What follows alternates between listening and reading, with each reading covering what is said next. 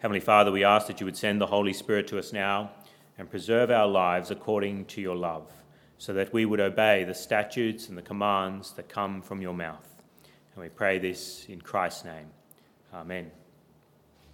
This morning we continue our series in the book of Joel, and Joel, the prophet Joel, has been concerned greatly with the, the sin of the Israelites and the judgment that has come upon the Israelites because of their lack of repentance. And particularly, we saw again and again the, the plague of locusts, that had, well, multiple plagues of locusts that had come through and devastated the land. Uh, the fire had come as well, and the issue that the prophet Joel had made to the people of Israel is that they needed to repent, they needed to rend their hearts before God. And then there's been this in the last chapter, and last time we looked at this together, we saw the promises of God uh, being poured out upon the people of Israel that they, as they come in repentance, He would increase their abundance again, that they would increase their physical and spiritual blessing. Spiritual blessings were particularly given in the last part of the chapter for those who would call upon the name of the Lord. And now in chapter 3, the prophet Joel takes a different turn and actually starts to speak to the nations, Previously, he's been speaking to the people of Israel again and again, but now he is going to speak to the nations. And what is it that he promises to do for the nations? Well, he promises to judge all nations. And we see that in verses 1 and 2. It says, In those days and at that time, when I restore the fortunes of Judah and Jerusalem, I will gather all nations and bring them down to the valley of Jehoshaphat. There I will enter into judgment against them. What is this valley of Jehoshaphat? Well, the word Jehoshaphat, if you follow your margins there in some of your Bibles, you'll see the little letter A. You go down to the margin and it says Jehoshaphat, which is a Hebrew name, means the Lord judges. What is it that the Lord promises to do for all nations? It's to bring them into the valley of judgment. That is that place where he will judge them. We see that in verse 12. Let the nations be roused, let them advance into the valley of Jehoshaphat, for there I will sit to judge all the nations on every side. But why is God calling the nations to his courtroom? Why is it that God wants to summon the nations to his courtroom? Well, it's to answer charges. And what are the charges that God has against the nations? Well, they have harmed his people. We see that in verse 2. Halfway through verse 2, it says, there, there I will enter into judgment against them concerning my inheritance, my people Israel. There's something about his inheritance, his people Israel, that the nations have done. And what is it that they have done? Well, they have stolen the people of God. They have stolen the people of God. It says there in this uh, last part of verse 2 For they scattered my people among the nations. They kidnapped the people of God. They sold them as slaves, they took them, and they scattered them among the nations. And what did they sell them for? Well, we read in verse 3 what they sold them for. It says in verse 3 They cast lots for my people and traded boys for prostitutes. They sold girls for wine that they might drink. What is the charge that God has against the nations? It is that they stole the people of God and they sold them, many of them, simply for sex and alcohol. That is what God has against the nations. That they came in, invaded his land, and took the people of God, kidnapped them, and sold them as slaves. And many of them were sold simply for sex and for alcohol. But what else does God have against the nations? Well, they didn't just take God's people, they also took his land. We see that in verse 2. It says, For they scattered my people among the nations and divided up my land. They took God's inheritance, which he had given to the people of Israel, and they claimed it for themselves. It's not like they came in, they raided, they took the people of God, and then they left. No, they settled in the area and took God's land for themselves. They stole the land of God. And what else does God have against them? They didn't just take his people, they didn't just take his land, but they also took God's treasures. Where do we see this? Verse 5. Verse 5 it says, For you took my silver and my gold and carried off my finest treasures to your temples. They sold the people of Judah and Jerusalem, we see in verse 6, to the Greeks that they might send them far away from their homeland. But we also see that they took the land and they took the treasures that were in God's temples. They took what belonged to God, God's wealth, and what did they do with it? They carried it off to their temples, to the temples of their God.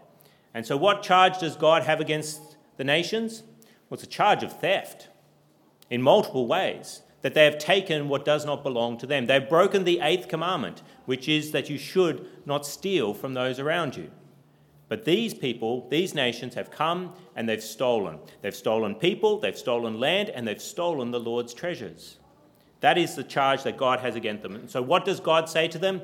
Get ready for court. Get ready for court.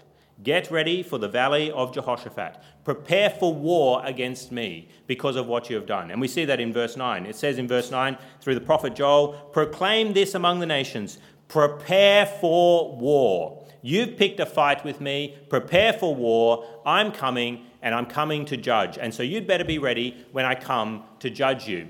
And so he tells them what they should do. What should they do, the nations? Rouse your warriors. Get your best fighting men. See there in verse 9. Prepare for war. Rouse the warriors. But not just the warriors. Who else are they supposed to rouse? Well, rouse even the weakest amongst you. Verse 10, it says, Let the weakling say, I am strong. We see in verse 9 that they're to get the fighting men to draw near and attack. But they're also even, it comes down to the weakest amongst them are going to need, be needed. If you're going to come and make war with God, if you're going to come into my courtroom, you better make sure that you use every resource that's available, whether it be a powerful man, whether it even be the weakest amongst you. You need everybody to be involved. And you see this in great battles that take place. That it's not just the warriors that get involved. When they're down to the last man, they need the women and children to start getting involved and start attacking. And it's not just that. He says, get your resources. Make the most of everything you've got. If you're going to take me on, make sure that you get all your resources, not just people, but your resources that are available to you, and get ready for my battle. We see this in verse 10. Verse 10 Beat your plowshares into swords and your pruning hooks into spears. You're going to have to take the things that you usually do use to get food for yourselves, and you're going to have to start using them for war. You're going to have to make the most of everything. You haven't got enough swords for this fight. You're going to have to take things that you wouldn't normally use for fighting. You're going to have to start to use those for fighting as well. You're going to have to make your plowshares into swords and your pruning hooks into spears. God says, get ready. Get people ready, get your resources ready. And He says also, what else? Get ready quickly. Quickly. You need to get ready quickly. Verse 11 Come quickly, all you nations from every side, and assemble there. You need to get your people sorted out, you need to get your resources, and you need to get ready quickly. And you need to come and have ready your accusations against me, what you're going to say to me as I judge you. And we see that in verse 4. What does he say to get ready there in verse 4? Now, what have you against me, O Tyre and Sidon, and all you regions of Philistia? Are you repaying me for something I have done? He says, if you're going to do this, if you're going to take my people, if you're going to take my land, if you're going to take my treasures, what is it that you have against me? What is it that you think gives you the right to do this? You'd better be ready for war. Come with your accusations, come with your resources, come with all your people and be ready for the valley of Jehoshaphat, where the Lord will judge the nations. And what will God do in that valley of Jehoshaphat then? He will judge the nations. And how will he do it? Well, we see the prophet Joel says that he will have a harvest amongst them. Verse 13 Swing the sickle, for the harvest is ripe. What does it mean that God will have a harvest in the valley of Jehoshaphat? Well, it means that he'll separate the good from the bad. That's what you do at harvest time. And that's what we see in, in some of the parables in the New Testament where the Lord Jesus speaks. He talks about the harvest taking place where the wicked will be sorted from the good, where the righteous will be sorted from the unrighteous. This is what God is going to do. He's going to go through the nations because they are ripe for harvest. We see that in verse 13. Swing the sickle, for the harvest is ripe. Come, trample the grapes, for the winepress is full, and the vats overflow, so great is their wickedness. There's wickedness here that needs to be harvested, that needs to be dealt with. And what will God do as he separates the wicked from the righteous? Well, he will roar and thunder his verdict against those who are guilty of theft. And we see that in verse in uh, verse 16. Verse 16 it says the Lord will roar from Zion and thunder from Jerusalem. The earth and the sky will tremble. God will bring them in for judgment. He will separate the wicked and then he will roar and thunder at them his verdict of guilty. Guilty of theft. Theft of my people, theft of my land, theft of my treasures. And then what will God do? He will repay the wicked for what they have done.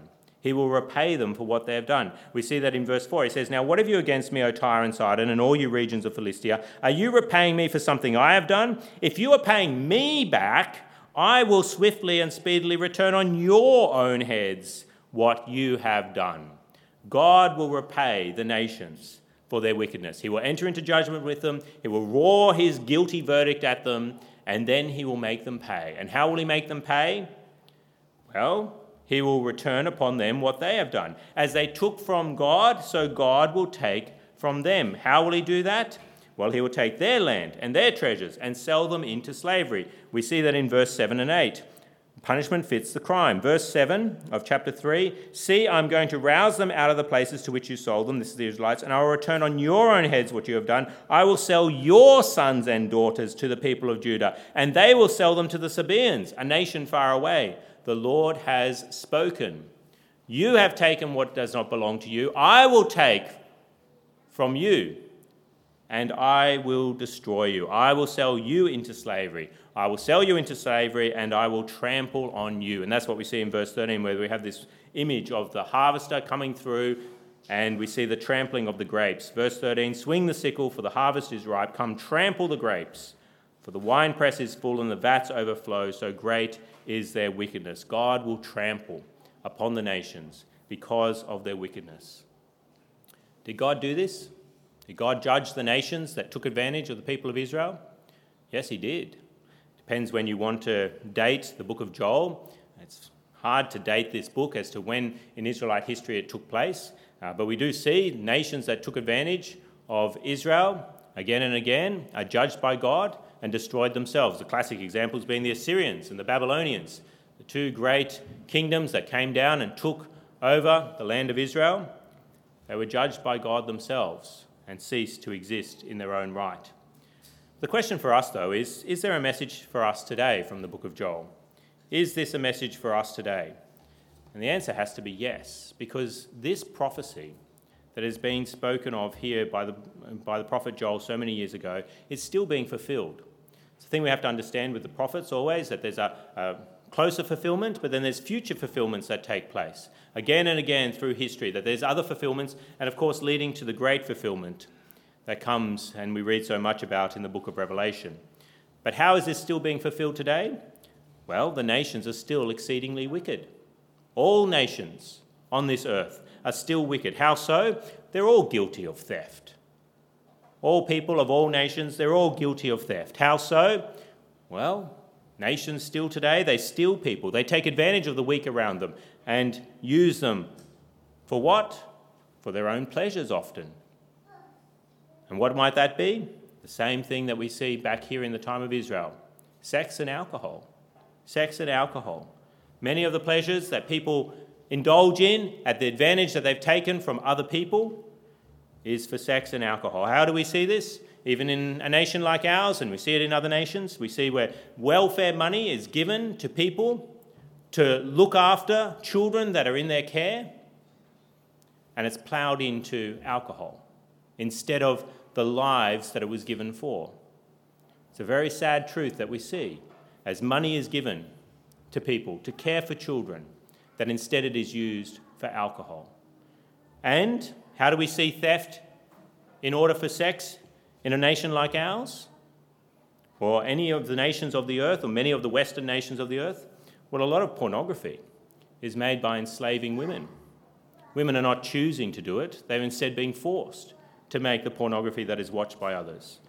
And how else do we see that sex takes advantage of others?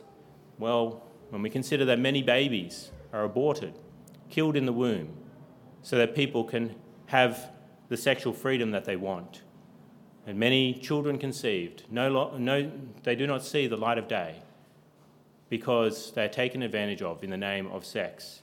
And so those who are guilty of watching pornography are guilty of theft of the lives of others. They may not have made the pornography, but by participating in that industry, they're guilty of enslaving others and taking the lives of others even for their own sexual pleasure.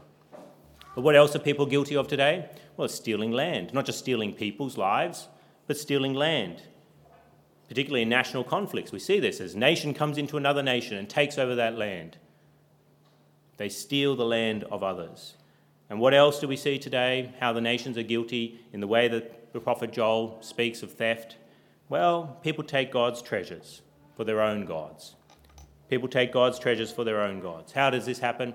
Well, God owns everything. We talk about my money, but really it's not your money, it's God's money. God's wealth that you own, and you're simply a steward of it. And you're expected to use it wisely. But many people use it for their own idols. Calvin says that we, our hearts are idol factories. You think you don't have idols because you don't have a little Buddha on your shelf.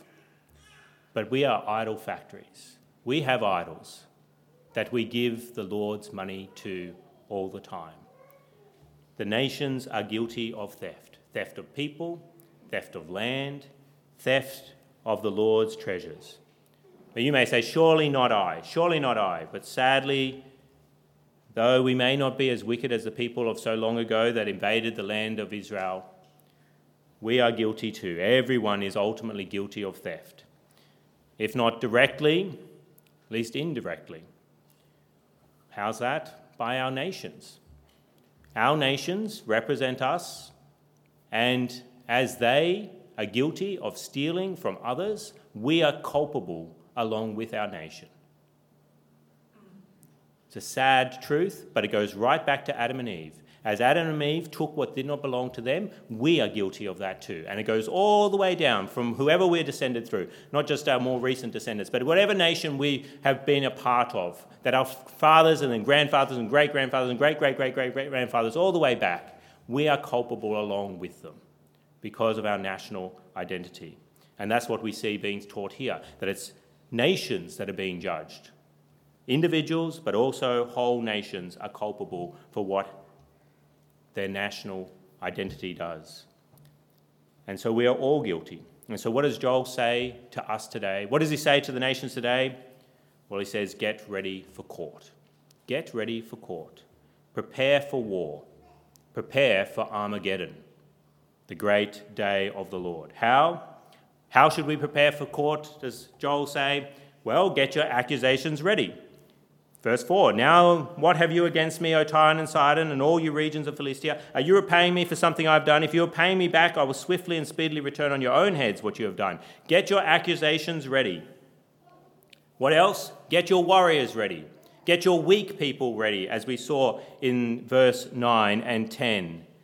And also get your resources ready. Take things that you would normally use for providing food for yourself and use them to make ready for war with me. You've picked a battle with me. And get ready quickly. Get ready quickly. Why? Because the court date is near. Verse 14 Multitudes, multitudes in the valley of decision, for the day of the Lord is near in the valley of decision. Get ready quickly, because the day of the Lord is near. Now, do people do this? Do people follow the the words of Joel in one sense. They may not realize it, but are they getting ready for the day of battle? For the day of the Lord? For the day where the valley of Jehoshaphat will host the multitudes upon multitudes? Yes, people spend a lifetime warring against God, getting ready for that last day. How? Well, they make their accusations and seek to justify them over their lives. Why God should not be respected, why God should not even be believed in. People have their accusations. What do people say? Well, there can't be a God because he hasn't given me the pleasures that I want. And what else do they like to say? What's the other accusation that they make against God? There can't be a God because he has given me so much pain and suffering. Or people that I know. I look on the television set and I see the pain and suffering of people. So therefore, I do not need to respect God. I can take what he gives and I can use it for my own self rather than for His glory, which is what it's given for. I can steal from others and use it for myself because God is a God who does not give me my pleasures. He does not give me what I want, and He gives me instead pain and suffering. And so, therefore, they're, what are they doing? They're getting their arguments ready against God. And they use others to support this. They get the strongest atheists to support their case. They even get the weakest of atheists to support their case. The most foolish of people, the person who doesn't really know any real arguments against God, but just says, Oh, yeah, I don't believe there is a God. Oh, yes, yes, yes, you come, you join my cause. That supports my case against God. And they take resources and plow them into their arguments, to their case against God. They take valuable resources and put them into books and movies and conferences that will affirm their case against God. And of course, people even take resources and plow them into other religions. Religions that are better than Christianity. Religions that are better than the one that worships the God of the Bible. And they plow their resources, the treasures that God has given, their valuable resources, they plow them into religions that are hostile to God, hostile to Him. So God says, Go on and get ready. And then what will I do? He says to the nations today, I will sit and judge you.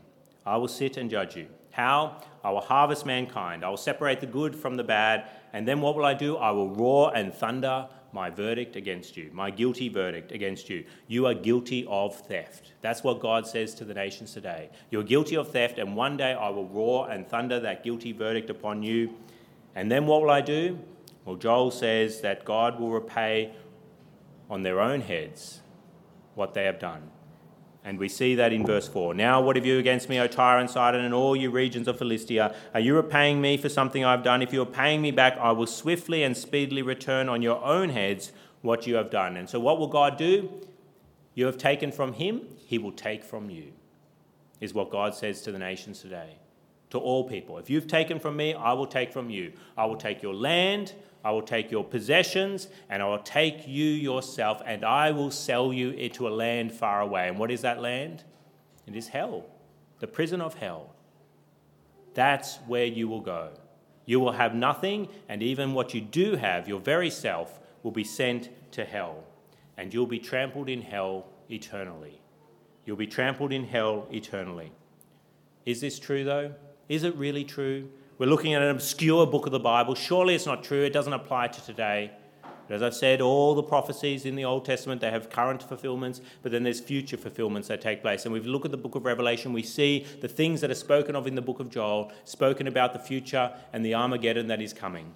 For example, look with me at um, Revelation chapter 20. Turn with me to the almost the end of your Bibles, page 1230. Page 1230. And we'll read from verse 7 of Revelation chapter 20, where we see the great and terrible day of the Lord and the valley of Jehoshaphat being spoken of here in Revelation chapter 20. Chapter 20 of Revelation, page 1230, reading from verse 7 where we read, When the thousand years are over, Satan will be released from his prison and will go out to deceive the nations in the four corners of the earth, Gog and Magog, to gather them for battle. In number, they are like the sand on the seashore. They marched across the breadth of the earth and surrounded the camp of God's people, the city he loves. Here, people are getting ready for war. Ready for war, ready for war with God. But what happens at the end of verse 9? But fire came down from heaven and devoured them. And the devil who deceived them was thrown into the lake of burning sulfur, where the beast and the false prophet had been thrown. They will be tormented day and night for ever and ever. Then I saw a great white throne, and him who was seated on it. Earth and sky fled from his presence, and there was no place for them. And I saw the dead, great and small, standing before the throne, and books were opened. Another book was opened, which is the book of life. The dead were judged according to what they had done as recorded in the books. The sea gave up the dead that were in it, and death and Hades gave up the dead that were in them, and each person was judged according to what he had done. Then death and Hades were thrown into the lake of fire. The lake of fire is the second death. If anyone's name was not found written in the book of fire, life, he was thrown into the lake of fire. Here we see what was prophesied in Joel happening at the end, where the nations gather to battle with God. They make ready, they beat their plowshares into swords and their pruning hawks into spears. And then what happens? Fire comes from God and burns them up as they gather to make war on Him. It's almost laughable the way that they gather in immense multitude to make war with God, and it just ends like that. I mean, that's what it even says in Joel, um, sorry, Psalm 2, the passage that we opened the service with. That the Lord on high laughs as people gather to make war with him. What did we read in chapter 2 of Psalms? Verse 1 Why do the nations conspire and the peoples plot in vain? The kings of the earth take their stand and the rulers gather together against the Lord and against his anointed one. Let us break their chains, they say, and throw off their fetters. They're saying, Let's break the chains that the Lord has upon us and throw off his fetters. And what's God's response? The one enthroned in heaven laughs. The Lord scoffs at them. Then he rebukes them in his anger and terrifies them in his wrath, saying, I have installed my king on Zion, my holy hill. So we see that there is an Armageddon, that the prophecy of Joel still stands, that all the nations will pass through the valley of Jehoshaphat. They will be judged by God. So, what hope is there for anyone? As I said before, we're all thieves. We've all taken what doesn't belong to us, and we're all part of nations that have taken what didn't belong to them. We're all thieves. I defy anyone in this room to say that they've never wronged anyone else. They've never taken what does not belong to them for their pleasures, or they're not part of a nation that has taken what does not belong to them and used it for idolatry. So, what hope is there? Well, there is hope in Joel chapter 3. There is hope that is given because the Lord promises that He will provide a stronghold. He will provide a stronghold and a refuge for His people. Look with, back with me at Joel chapter 3. Joel chapter 3, verse 16. It says, The Lord will roar from Zion and thunder from Jerusalem. The earth and sky will tremble, but the Lord will be a refuge for his people, a stronghold for the people of Israel. There is hope given for God's people there's a stronghold. Now, how does God have a stronghold for people who have sinned against Him? Well, it's not by winking at sin, by saying that it doesn't really matter. Because then, of course, God's justice would be at stake. He can't just say, it's okay. Because he's meant to be a just God who punishes those who take what does not belong to them, who break the eighth commandment. So, what has God done? Well, he imputed the very great wickedness of his people, he imputed it upon his son. He took it from his people and put it upon his son. And then what did he do? He put his son into court. What has God done in the past? He set a court date to judge his son, to judge Jesus Christ. That Jesus would enter the valley of Jehoshaphat, the valley of decision, at a particular time in history. And then what did God do when his son entered into that courtroom? God harvested him. God swung his sickle and declared that he was wicked in his eyes because of the sin that had been imputed to him. Not because of his own sin, because Jesus never sinned, but because of the sin that had been imputed to him from his people. God saw Jesus as ripe in wickedness and swung his sickle. And then what did God do? He roared and thundered at his own son. Thundered the guilty verdict upon him because of the guilt of his people. And then what did God do? What does God do when he declares someone guilty? He repays for that sin. And that's what God did. God repaid our sin upon Jesus. How? As we took from God, he took from Jesus. How? He stripped Jesus of all he had. He sold him for 30 pieces of silver, as we heard from Matthew's gospel before.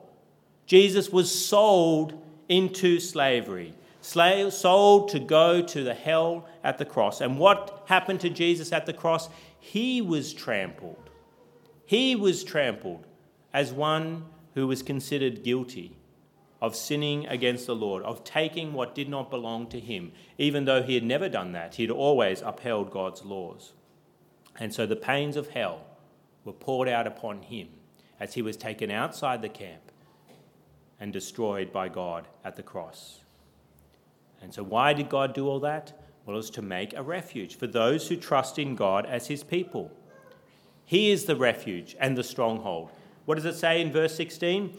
But the Lord will be a refuge for his people, a stronghold for the people of Israel. And who is Jesus? He is the Lord, incarnate. He is the stronghold, He is the refuge. So, how is it possible for Him to be a refuge for us today? For us who have stolen from our fellow man and from God Himself? Well, it's by trusting in Him. If we trust in Christ Jesus and His death, we are forgiven. Why? Because the penalty has been taken for our sin. The harvest has happened, the judgment has happened. We've already passed through the valley of Jehoshaphat in one sense with Christ Jesus. The roaring has taken place that we deserve, the thundering that we deserve from God, the repayment, the slavery, the trampling in the winepress of God has already taken place because Christ has been trampled on our behalf. The payment has been made in full. And so we who turn from our sin and trust in Christ Jesus by the power of the Holy Spirit, we're saved from God's courtroom. We're saved from the valley of Jehoshaphat. So the question for you this morning is Are you secure in the refuge and stronghold of Christ Jesus? If the answer is no, what should you realize? You should realize that God has laid criminal charges against you. Criminal charges, at a bare minimum of theft, but many other charges are laid against you. And so, what has God done? God has set a court date for you. There's a court date that God has set for you with the multitudes, the multitudes in the valley of decision, as we see in the prophet Joel. Verse 14 applies to you multitudes, multitudes in the valley of decision. And that date is soon. That date is soon. He's assigned you a court date. So, what should you do? You should realize that God has set a date for you to go to court. He has laid charges against you. What should you do? Well, Jesus actually gives good advice in Matthew chapter 5 in the Sermon on the Mount. Matthew chapter 5, verse 2, he says, Settle matters quickly with your adversary who is taking you to court. Do it while you are still with him on the way, or he may hand you over to the judge, and the judge may hand you over to the officer, and you may be thrown into prison. Now, he's talking about our relations with others around us, generally speaking. But that's good advice when you consider what God is doing with you that he is your adversary and he is taking you to court. So, what should you do? You should take Christ's advice and settle the matter before you get to court. Settle with God before you get to court. Otherwise, he may hand you over to the officer, and the officer will throw you into prison for all of eternity. Now, how do you settle with God? How do you settle with God? Well, it's not by getting your arguments ready, your accusations against God. You'll be laughed out of court if you do. What will God do? As you bring your charges against God for all the things that He's done against you, He will bring before you again and again and again all the things that you've done to those around you and the things that you did to Him. And you'll be laughed out of court. So, what should you do? You should settle with God. How? By offering Christ's body and blood on your behalf, trusting that Jesus died in your place, that He was trampled at the cross so that the payment that you owe for your sin has already been handed over to, Christ, uh, to God through Christ Jesus. That's the only way to settle with God. It's not by your works, not by your arguments, it's by Christ alone. If you trust in Christ Jesus, his body and blood, then you are settled with God. And so, the valley of Jehoshaphat holds no fear to you. And if that is you, if you have trusted in Christ Jesus, what should you do? Well, you should rejoice. Oh, the joy of knowing that the things that are spoken of in Joel chapter 3 do not apply to those who have trusted in Christ Jesus because they're not part of all nations anymore. They're part of God's nation in Christ Jesus. They are in that refuge, they are in that stronghold. The joy that should fill our hearts to know that we were once part of the other nations and we deserve to be trampled. We deserve to have God roar at us. We deserve to be trampled in hell for all eternity. And so, what else should we do? We should be rejoicing, but also thanking God. Thanking God by the power of the Holy Spirit for the forgiveness of sins and the salvation that we now have in Christ Jesus. The valley of Jehoshaphat, the valley of decision. It's not a scary prospect anymore for those who've settled with God through Christ Jesus because we know that we will pass through that court. We'll pass through the valley and we'll pass into eternal life, into the heavenly places where we do not deserve to be, but because of Christ, we get to go there. And so we rejoice and we thank God for his mercy, his kindness to thieves like us, because he gave his life. He gave Christ's life for us in exchange for thieves, so that we could live with him in the heavenly places for all eternity. Let's come to God in prayer. Let's speak to him now. Heavenly Father, we praise you as the Lord of justice, who does not let thieves go unpunished. And we confess, though, that we are guilty of theft. We've taken what belongs to our fellow men and what belongs to you and used it for the idols of our hearts. But Lord, we thank you for judging your Son for our theft instead of judging us who believe. We ask that you would help us to rejoice and thank you for the salvation that we have in his name, that he is our refuge, he is our stronghold from the judgment that is to come. But Lord, if there is anyone here this morning who does not believe, may they fear the valley of Jehoshaphat May they fear the court date that has been assigned to them and settle matters with you now quickly, by faith, before it is too late. And we pray this in Christ's name. Amen.